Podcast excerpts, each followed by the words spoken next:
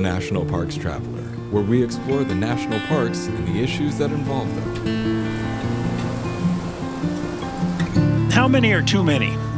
That's the question to mull in the wake of news from the National Park Service that last year nearly 300 million people visited the national park system. Now, to put some context into that number, it's not the highest annual tally that the national parks have counted.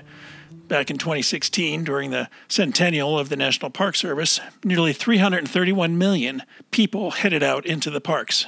But that doesn't mean that last year's number of 300 million, or almost, marked an improvement in your national park experience. This is Kurt Repanshek, your host at National Parks Traveler. What is the perfect number for annual visitation to the National Park System's 423 units? We really don't know because not all of those 423 units have specified the ideal carrying capacity for their parks, the number of visitors that doesn't impact resources, that doesn't strain the park staff, and doesn't adversely impact your national park experience. To help sort out the pluses and minuses of 300 million visitors a year to the park system, and to offer you some suggestions for escaping those crowds, we've asked Becky Lomax, author of USA National Parks, the complete guide to all 63 parks by Moon, to return to the traveler. We'll be back with Becky in a minute. Washington State is graced with three spectacular national parks, each different and special in their own unique ways. As the official nonprofit partner and the only philanthropic organization dedicated exclusively to supporting these parks through charitable contributions, Washington's National Park Fund has a mission to raise private support to deepen everyone's love for, understanding of, and experiences in Mount Rainier, North Cascades, and Olympic National Parks. Share your passion for these parks at WNPF.org. The Yosemite Conservancy helps visitors connect with Yosemite through adventures, volunteering, and the arts. It's the only nonprofit dedicated to supporting Yosemite National Park and funds grants to improve trails, restore habitat, protect wildlife, and inspire the next generation of nature lovers. Learn more at yosemite.org. In addition to some of the best rates in the country, Interior Federal Credit Union gives back their members more than other financial institutions in the form of dividends and low or no fees. With higher dividend rates, you can earn more in all your accounts, like certificates, money markets, or even a checking account. They focus to make sure that their members aren't being nickel and dimed every time they make a transaction. That's the beauty of Interior Federal Credit Union. We all aspire to leave a legacy of good, right?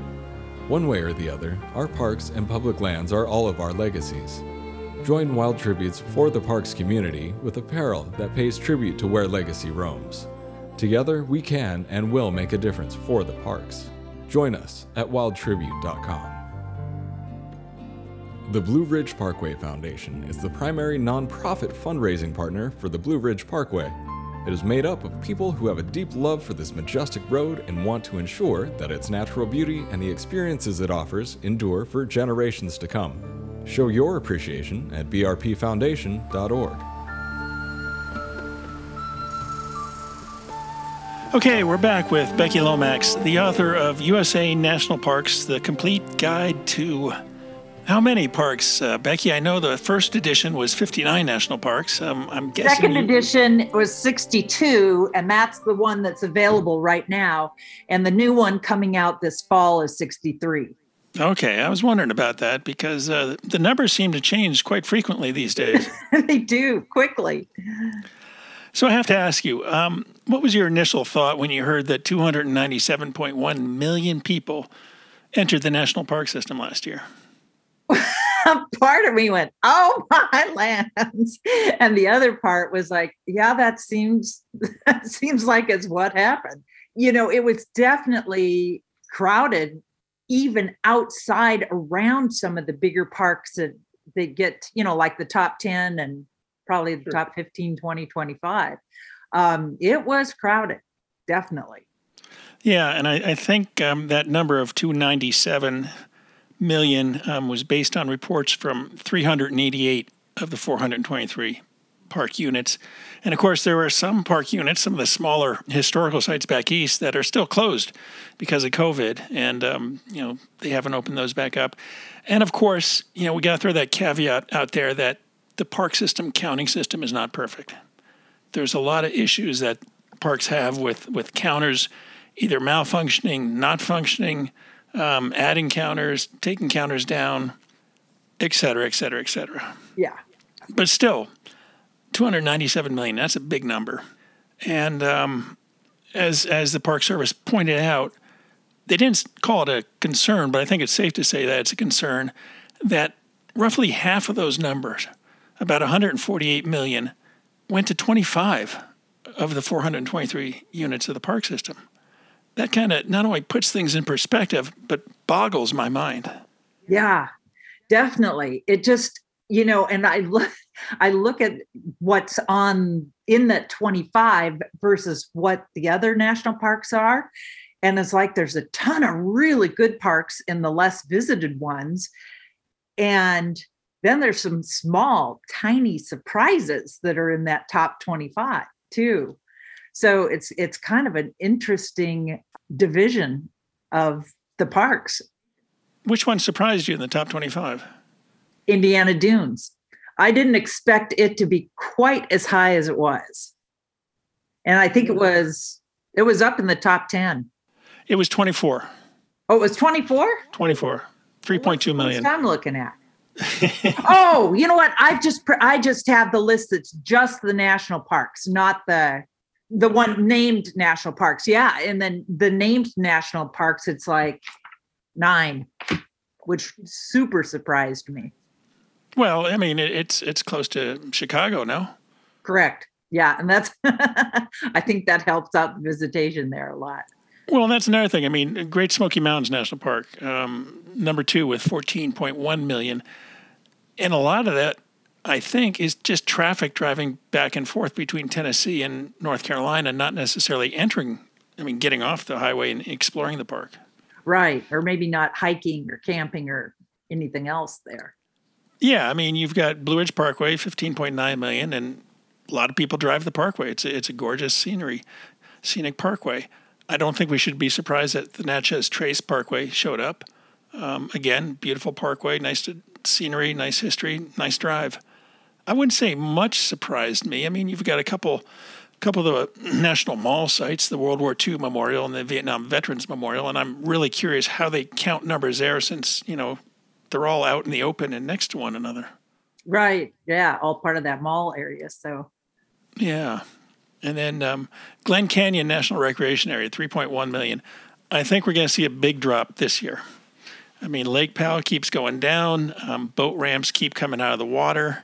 Yeah. Um, I'm hoping to get the, the Glen Canyon superintendent on, on the podcast in the coming weeks to get his take on um, how things are going in terms of coming up with um, solutions to the draining of Lake Powell. But um, that's certainly going to be interesting.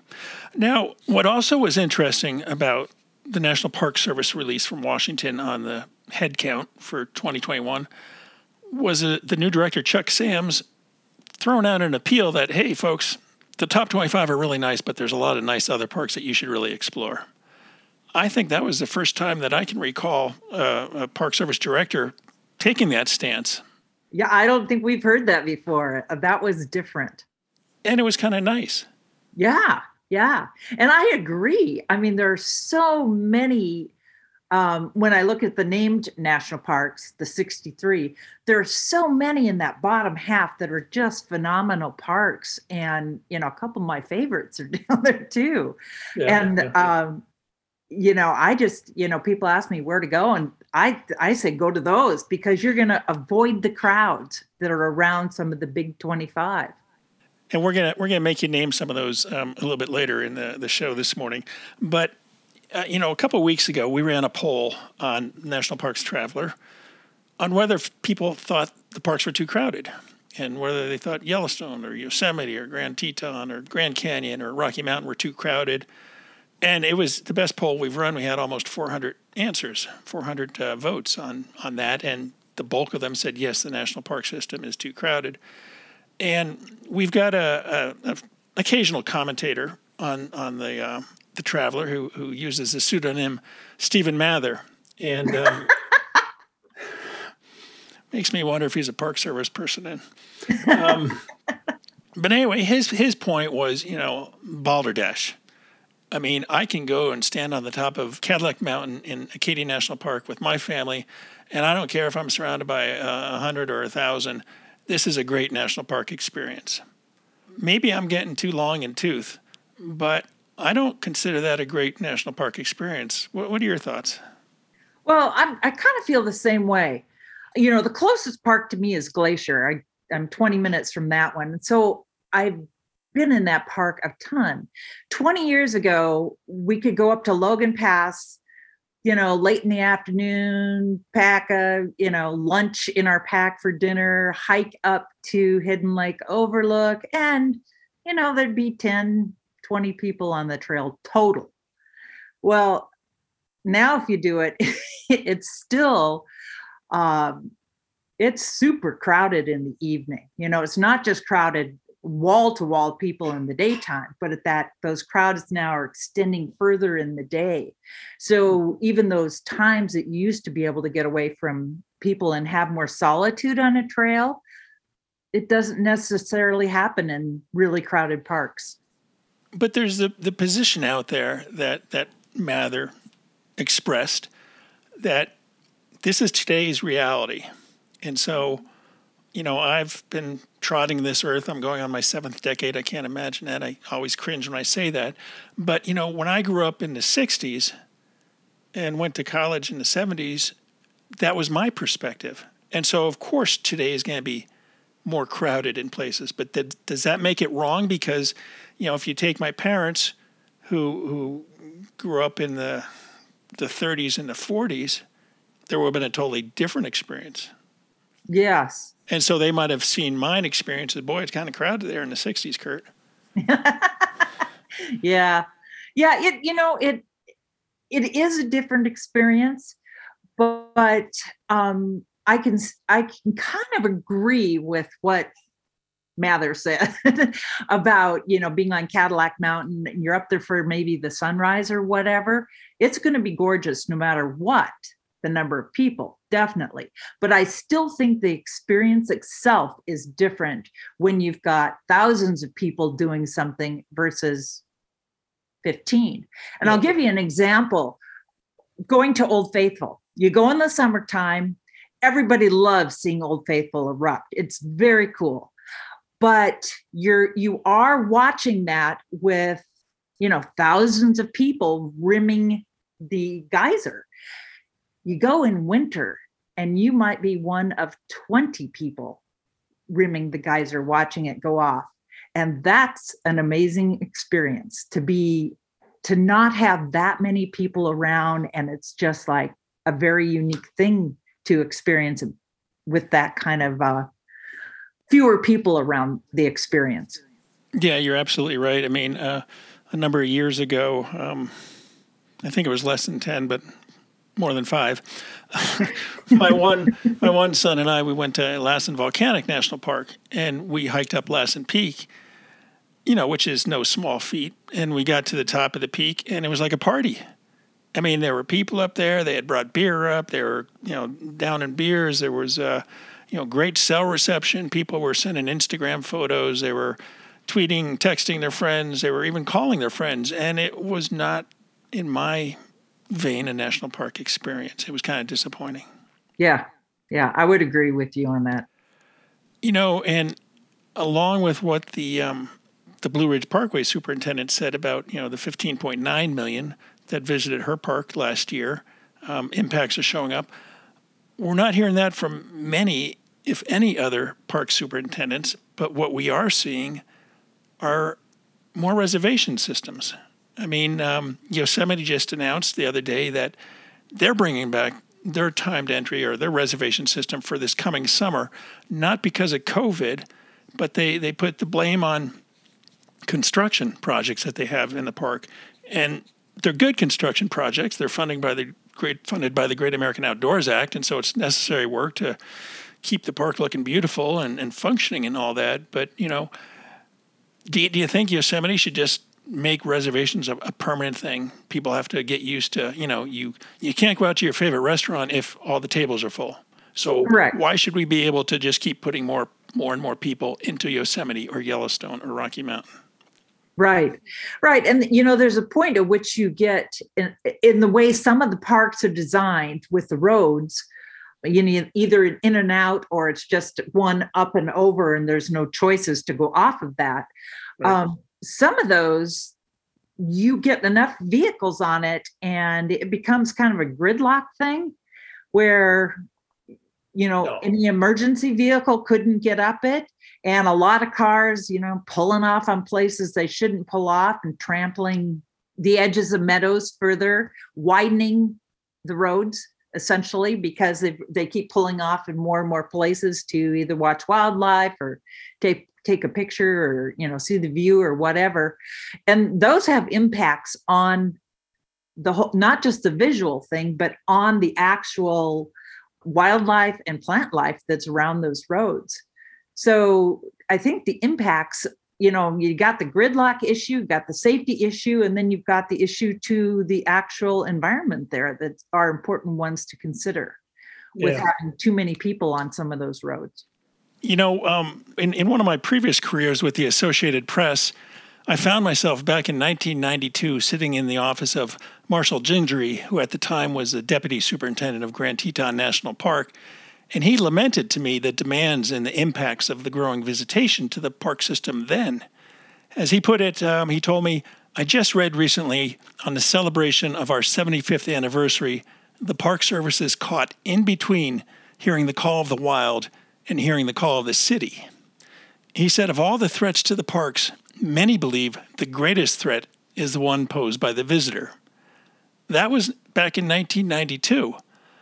You know, reading between the the lines of what we're seeing today with um, park visitation going up and up and up, and we hear this almost annual comment that for every one dollar spent on the national park system, or a national park, we're generating $10 in economic activity around the parks in the gateway towns. Now, back during my 1992 visit to Grand Teton, I also spoke to Pete Hayden, who at the time was the park's chief of resource management. And he told me this he goes, I think sometime around 30 years ago, the National Park Service got into a mindset that we are a political entity. Therefore, we have politically knowledgeable people to manage our areas. In a lot of cases, those people came out a little shortchanged in the resource end. I mean, everything was negotiable. He went on to say, from my perspective, none of the resources of a national park are negotiable, period. That doesn't sit too well with management anymore or some segments of the public. I think it's fair to say that those statements ring true today, no? Absolutely, they do. Yeah, and it's it. You know, it just um, it's every humans have such a big impact on the parks and i know i was just talking about what happens on the roads but some of the trails that i hike frequently have widened from a path that was three feet wide to something that you could actually like the size of a one lane of road yeah. through like alpine tundra areas that is not right. Yeah. And that's where, you know, the park is stuck. How do you manage that? And how do you, you know, what do you do to help protect the resource there and to keep people from destroying these meadows that are they're very fragile and they take forever to grow back. Yeah, um, yeah, no, that that's a, a, key problem. I know um, when I visited Yosemite National Park, and, and, this might have been back in 2008, so it's been a while, um, I took a hike up out of Tuolumne Meadows. And it's like you said, I mean, it started out and you've, you've got a, a group of like three or four people with backpacks on or whatnot. And they all want to walk side by side so they can talk. And so you had three or four lanes that people had created. And, and slowly, slowly they, they shrank down to, to one or two. Um, I know the, the park has been doing a lot of work up along the Tioga Road corridor, and I'll, I'll be curious, you know, to, to go back and see how they've addressed that type of situation because it's a tough one. It's a tough one. I mean, I would not want to be a park manager. I mean, um, Cam Sholly, the Yellowstone Park superintendent, and I talk frequently. And, you know, I keep saying, you know, why don't you go with the reservation system? And, you know, he said, well, do you want to be deprived of coming to Yellowstone only once every five years? And he's got a point but at the same time, if if everybody's allowed in, what's that going to do to the the resource? Not to mention the visitor experience. Yeah, definitely. Both of those are at risk from, you know, just not having any management on it. Yeah, yeah. No, it's a it's a tough tough one. I mean, we've seen uh, Zion National Park trying to control traffic on Angels Landing, and I, I don't know how much that is due to resource or, or hiker safety, um, because that's uh, it can be a treacherous hike depending on your perspective. Right, right. And if you talk about more, more than a few people trying to pass at the same time along some of those really narrow stretches, that can be a little disconcerting. Yeah, yeah. People going up, people coming down, hanging onto that chain. Yeah. Of course, um, you know, last year at Great Smoky Mountains, we saw them put in a reservation system for trailhead parking. Right at Laurel Falls. Yeah, right. Yeah, really interesting. Um, I don't think they're coming back with that this year. One thing I did hear the other day, um, apparently in Yellowstone, they're thinking about maybe requiring reservations to go to Grand Prismatic Spring to walk that boardwalk. Uh, that wouldn't wouldn't be a bad idea. I mean, what's happened there is there's a small parking lot, and the, then a narrow road that accesses it. And so what's happened is this colossal parking mess with people trying to get into the parking lot to go do the boardwalk to the springs. Yeah, yeah. And I think what alleviated it a little bit was when they a couple years ago when the conservancy there helped fund the a new trail that would go up to the overlook of yeah. the prismatic spring. And so that gave people another option for how to see it if you couldn't get in the parking lot or park along the road you know like as they often do. So that helped a little bit but it's still the spring has had so much I want to say Instagram publication and so forth that that that almost has become you know Old Faithful is a place that everybody wanted to go Grand Prismatic is just almost right there with it as a place that everybody wants to go see because it's been publicized so much I think and it's such a beautiful hot spring and uh, yeah it was a couple years ago that uh, some fool decided to fly their um, their drone over the Grand right. Prismatic try and get some pictures and uh, the drone went down into Grand Prismatic, and I don't think it was ever recovered. No, you can't recover a lot of that stuff that goes in there. Yeah, yeah. Ball caps that blow off people's heads and so forth. You know, you see them sitting there and you know they're just gonna be part of the spring. That's right. That's right. We're talking today with Becky Lomax, the author of USA National Parks, a complete guide to 62, working on 63 um, published by Moon, and um, we're talking about visitation to the national park system. We're going to be back in a, in a minute to um, look at some places how you can avoid those crowds of the top 25. Whether it be strategy, business planning, change management, board development, executive search, or diversity planning, Potrero Group is here to help. They mix a depth of experience in the parks and land space with the breadth of best practices from other industries. For more information or to schedule a preliminary conversation, go to potrerogroup.com. P O T R E R O group.com. The Everglades Foundation, the only organization whose sole mission is to restore and protect America's Everglades. Learn more at evergladesfoundation.org. Acadia National Park is one of the 10 most popular national parks in the United States. It is also one of the smallest and most vulnerable. That is why Friends of Acadia exists. Friends of Acadia is an independent organization of passionate people, inspiring those who love this magnificent park to make a real and lasting difference for Acadia. You can make a difference at friendsofacadia.org. The Grand Teton National Park Foundation is a private, nonprofit organization that supports projects that protect and enhance Grand Teton National Park's cultural, historic, and natural resources. By funding initiatives that go beyond what the National Park Service could accomplish on its own, Foundation donors improve the visitor experience and provide benefits to the National Park System for decades to come. See their successes at gtnpf.org. Nova Scotia 8,000 miles of coastline dotted with colorful fishing villages, quaint coastal towns, and an abundance of scenic natural beauty. Home to two national parks, Cape Breton Highlands and Kejimkujik.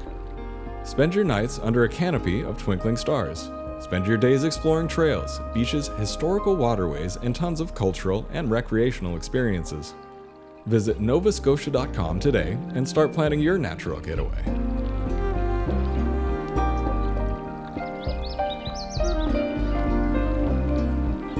Okay, we're back today with uh, Becky Lomax, the author of uh, USA National Parks, the complete guide to all of the national parks that exist out there. Becky, you know, looking at the crowding that has taken place in, in national parks, and, and let me let me run through that top 25 list. And this this includes national parks, national seashores, national recreation areas, just to, to give our listeners a, a chance to understand what's in the top 25. We've got the Blue Ridge Parkway with 15.9 million visitors last year. Great Smoky Mountains National Park, 14.1 million. Golden Gate National Recreation Area, 13.7 million. Gateway National Recreation Area, the New York, New Jersey metropolitan area, 9.1 million. Lake Mead National Recreation Area in Nevada with 7.6 million. The George Washington Memorial Parkway, 6.8 million, and I've got to wonder about that figure because a lot of people drive that to work in the morning. Uh, the Natchez Trace Parkway, 6.4 million. The Lincoln Memorial, 5.8 million. Gulf Islands National Seashore, 5.5 million. Zion National Park, 5 million. Chesapeake and Ohio Canal National Historical Park, 5 million. Yellowstone National Park, 4.9 million. Amazing. Grand Canyon National Park, 4.5 million. Rocky Mountain National Park, 4.4 million. Delaware Water Gap National Recreation Area, 4.3 million. Acadia National Park, 4 million. I would have figured that would have more. Cape Cod National Seashore, also 4 million. Again, being so close to Boston, I'm kind of surprised it didn't have more. Grand Teton National Park, 3.9 million. The World War II Memorial, 3.7 million. Vietnam Veterans Memorial, 3.6 million. Yosemite National Park, 3.3 million. Chattahoochee River National Recreation Area, 3.3 million. Cape Hatteras National Seashore, 3.2 million. Indiana Dunes National Park, 3.2 million. And Glen Canyon National Recreation Area with 3.1 million visitors last year.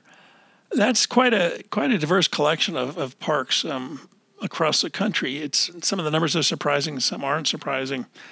But I'm wondering, you know, after reading that and after um, hearing Director Sam saying that, hey, folks, we got to look elsewhere beyond the top 25. Maybe you need to write a book on the most overlooked units of the national park system. that sounds great. It sounds really fun too. It, it would be, and I don't think you're you're short of any wonders to talk about, to write about. No, no, there's plenty out there. And, you know, what's funny is people have often asked me about, you know, like wildlife watching in Yellowstone. That's got to be the best place to go. And I'll often throw in, mm, it's really good at Yellowstone, but Theodore Roosevelt National Park, oh man, the wildlife watching there is phenomenal. And mm-hmm. it's it's a you know a fraction of the people. And it definitely is uh, it's got amazing badland scenery. And then the wildlife in there they've got everything from bison to wild horses that are really fun. And you don't get the wild horses in yellowstone. No no. And that's that's a good thing though yeah. That would bring a whole nother factor in there but yeah it's you know so theodore roosevelt is one of those parks that i say yeah go see that one. It's it's it's just incredible scenery and incredible wildlife watching there. And it's got the great history of theodore roosevelt himself and and that's where he learned his conservation ethos. You know up there on the elkhorn ranch that he settled and and lived and experienced the Wild West as it was starting to wink out. But um, no, definitely an interesting place. One thing that does does surprise me, and one of many things that surprise me, is that the South Dakota parks weren't more represented. I mean, Badlands, um, Jewel Cave, Wind Cave. I mean, it's a perfect week trip. You can tie all those three parks and, and Mount Rushmore together, although Mount Rushmore is very crowded but it's an easy drive going from each one of those parks to the next one. And you've got the, that rugged Badlands scenery and the bison at Badlands National Park. At Wind Cave, you got phenomenal caves and bison. Jewel Cave, again, phenomenal caves. Yes, I totally agree with you. And actually, you can, if you're willing to do the five hour drive up to Theodore Roosevelt, you can add a nice little triangle with all the all the parks you mentioned, plus Theodore Roosevelt in there. And if you're going to go that far, you might as well go a little bit further north to, to Fort Union. Have you ever been there? No, I haven't. oh, it's it's a fascinating, fascinating trading post. I mean, this was right on the Missouri River. You had the trappers come through there. You had the Native Americans coming through there. It was just just lots of history, lots of history. Um, anyway, what are some of your other suggestions for for overlooked units in the national park system that people should take a look at? Well, you know, one of them I just I, all I think of is color when I think of it is Petrified Forest National Park.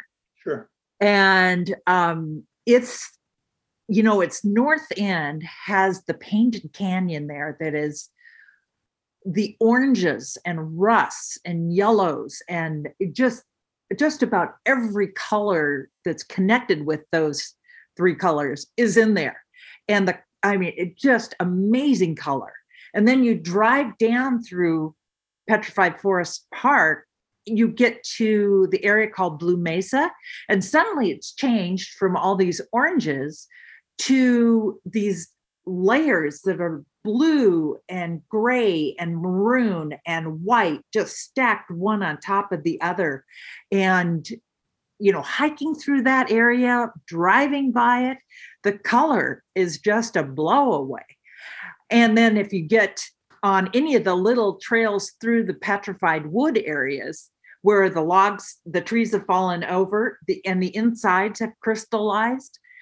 The color on the insides of those trees is amazing. I mean, you'll see yellows and pinks and blues and you know how often do you look at a tree and see colors like that it is kind of, kind of fabulous like a, a kaleidoscope yeah. of colors you know one thing that that takes away from petrified forest is you can't overnight in the park unless you go into the backcountry. I know it.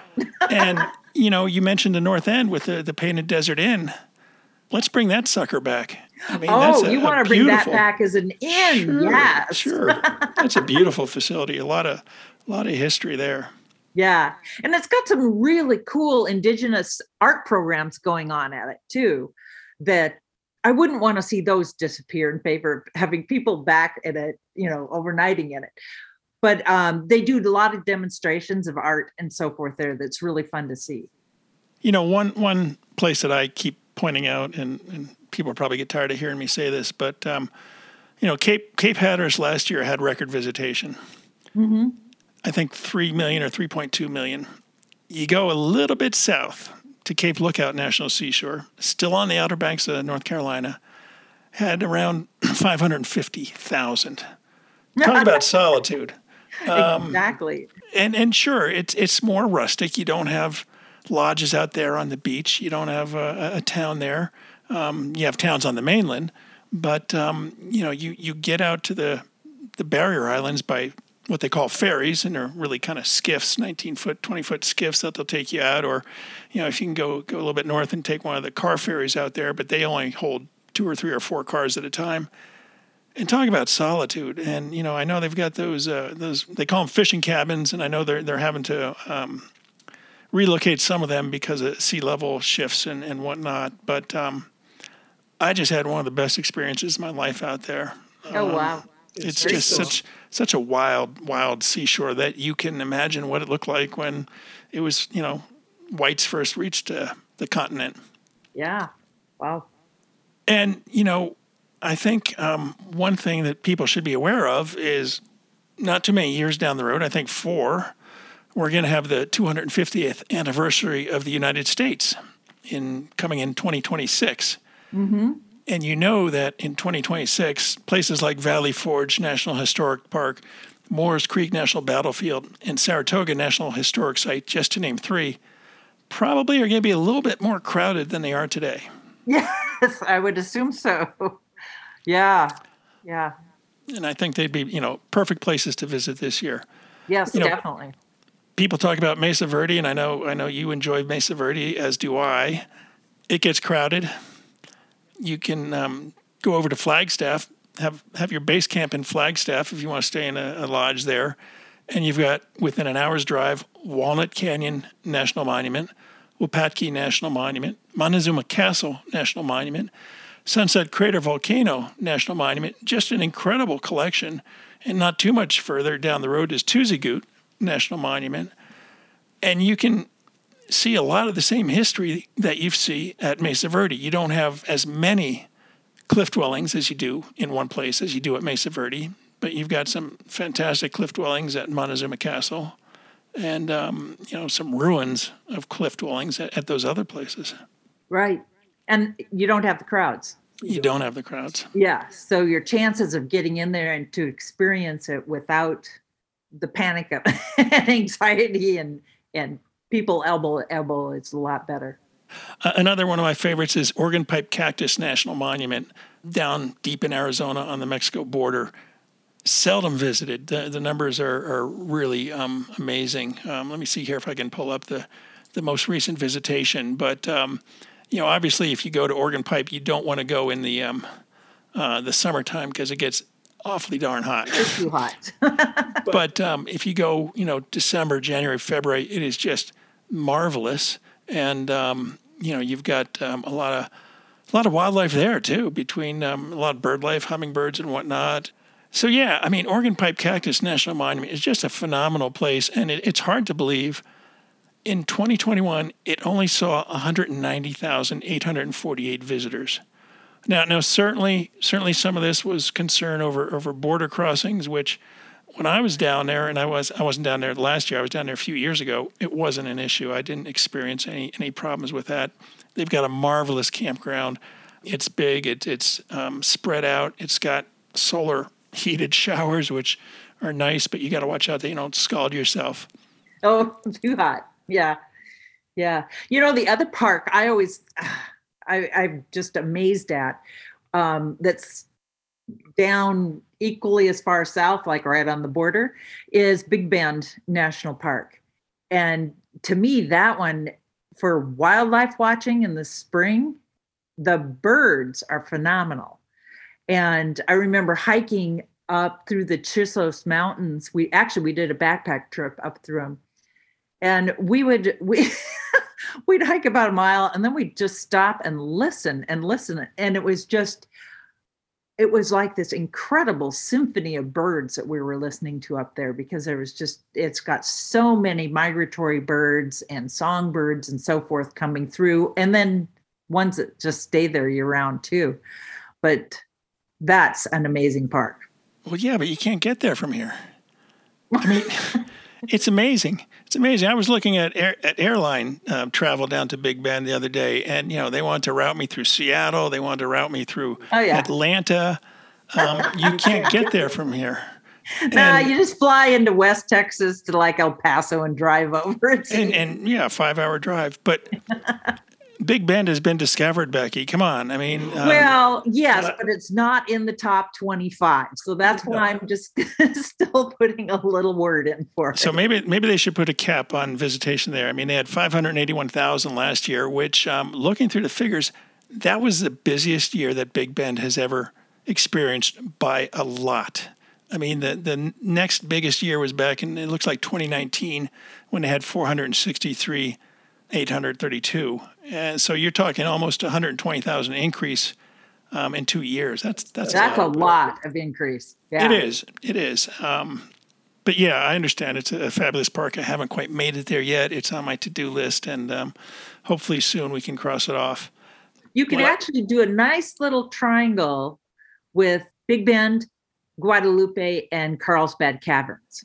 Nice little define nice little. How many miles? Well, you know, it's a couple hours, uh, three, four hours between Big Bend and Guadalupe and Carlsbad, of course, are right next to each other. So sure. that's like what, I don't know, 10, 15 minutes down the road from each other. But um that's that's kind of fun to put those three.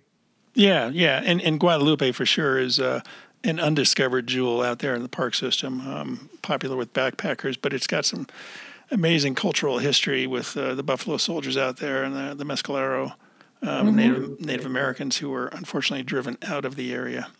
It also um, has some really good hikes that's fun. It does. I, I understand that. Black Canyon of the Gunnison. Yeah, there's one. Um, and especially, you know, if you want the solitude, get up Yeah. to the north rim because everybody goes to the south rim. Exactly. And yeah, so there's there's ways to uh to even get further away from people on that one. No, again, that's uh, that's also on my to-do list. But um, it sounds like a fabulous place. My brother-in-law and sister-in-law were out there and uh, wrote a nice story for the Traveler a few years ago, and it just, you know, with the solitude you mentioned, and it's got some great overlooks down into that black chasm of a canyon. Um, sounds like a phenomenal, phenomenal park that uh, so far is off most people's radar. Yes, yeah, it is. It is. You know, I was a, history minor in college, and so I, I, I can't I can't overlook the, um, the parks that preserve and interpret history. Places like New Bedford Whaling National Historical Park, or Salem. Hey, come on! I mean, we had Herman Melville sat in the pew there at the the Seamen's Bethel in New Bedford, and that's where he got his idea to write um, Moby Dick. So there's some great literary history there, uh, along with whaling history. yeah. Grant-Kohrs Ranch National Historic Site in Montana. Yep. Fabulous, fabulous park. I really enjoyed it. It's not big. Um, it's just a, a fraction of what the original Grant-Kohrs Ranch once entailed. I mean, we're talking multiple states and into into Canada, as I recall. Yeah. And, and that's a fabulous place if you really are from anywhere outside of ranching country.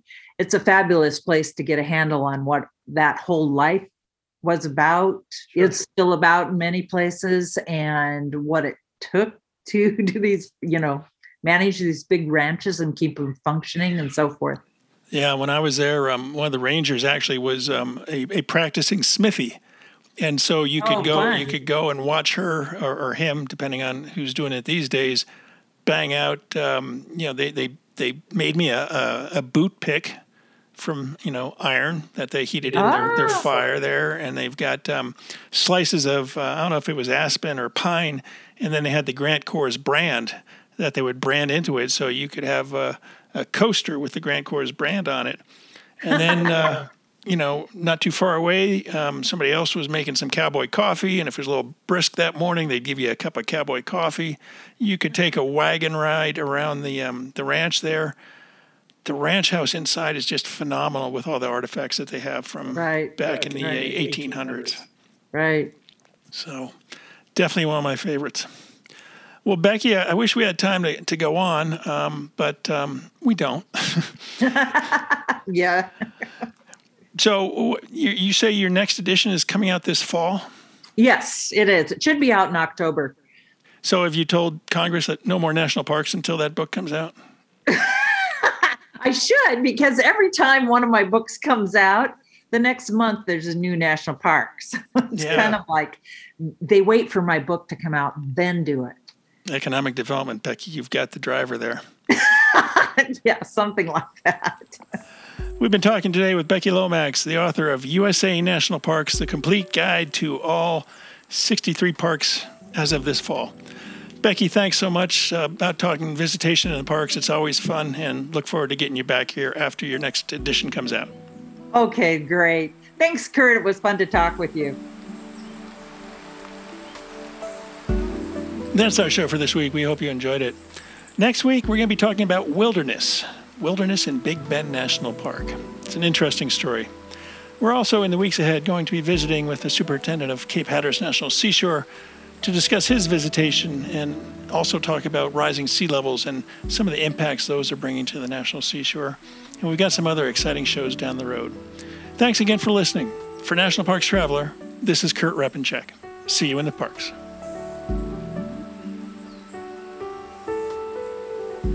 The composers and musicians at Orange Tree Productions have created a unique collection known as the National Park Series that has grown to include more than 30 CD titles. Composed against the backdrop of a park's sounds of nature, these musical scores will connect you with these beautiful places and take you there, at least in your mind. This collection is the number one selling national park audio series in the world and provides the background music for National Parks Travelers podcasts. Visit them at orangetreeproductions.com. Editing and production work for the National Parks Traveler podcast is done by Splitbeard Productions. You can learn more about us at splitbeardproductions.com. National Parks Traveler is a 501c3 nonprofit media organization that provides daily editorial coverage of national parks and protected areas. Traveler's coverage is made possible by reader and listener donations. Visit nationalparkstraveler.org.